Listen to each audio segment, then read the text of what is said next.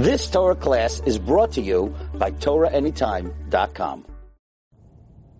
Parshas Kisisa Tavshin Pei Aleph. At the end of the Parsha, the Torah tells us that Moshe Rabbeinu came down from Har Sinai after Hashem taught him the Torah, and then Moshe would teach it to Klal Yisrael.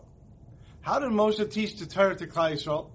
So Rashi brings from the Gemara and Eruvin on Nundaladam and Beis an elaborate system of how he taught. Rashi says, Tana Rabbanon, Ketzat Seder HaMishnah. How did Moshe teach the Torah? It says, Moshe Hayalaman Pnei.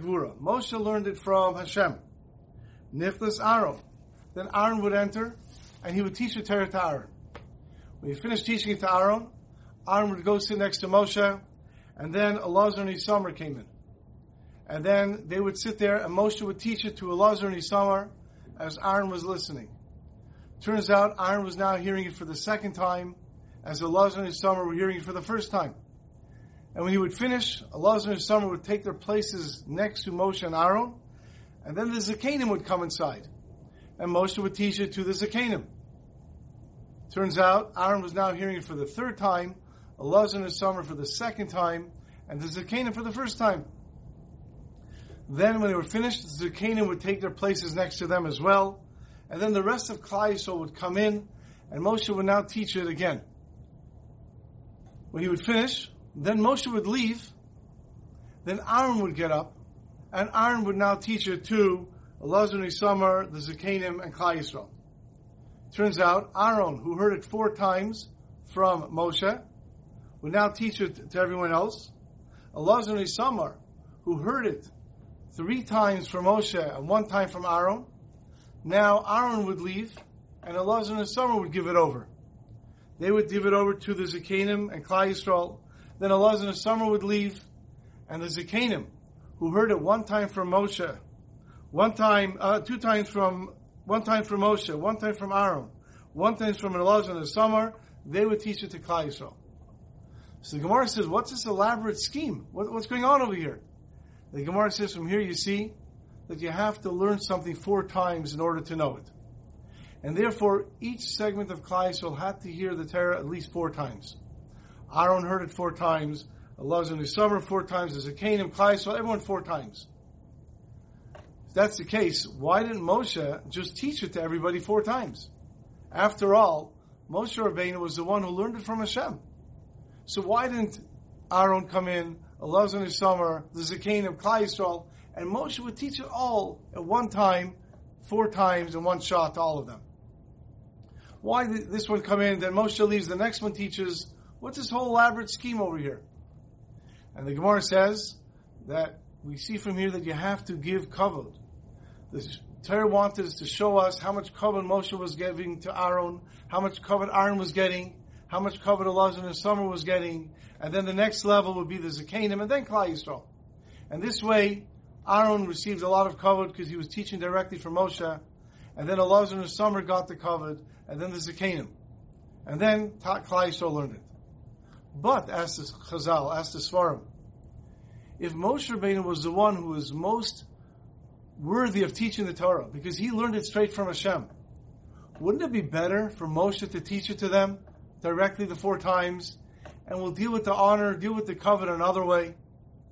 It seems like we're losing out on the quality of the transmission of the Torah in order to give kavod to Aaron, in order to give kavod to Lazar and Isamar, in order to give kavod to the Zakanim. And from here says Rav Henoch Leibowitz that we see that when it comes to giving over the Torah, giving over the Masorah of the Torah, giving over the what the Torah tells us, what the Torah is teaching us, it has to be done with of Torah. What that means is we have to give honor and kavod to the Rabbanim, honor and kavod to those who teach Torah, and that is the only way that we can possibly learn Torah. And that's what we see from here. Even though perhaps the quality of learning would have been better directly hearing it from Moshe Rabbeinu, still, Moshe Rabbeinu is going to do it in a fashion where you may not hear it from him. Some will hear it only from Aaron, some will hear it from Elazar and Isamar, some will only hear it from the Zakanim. But it's better to do it that way and to show the honor that they get, because that is the only proper way to give over the Torah. is with showing the honor, showing the kavod that goes to those who teach Torah.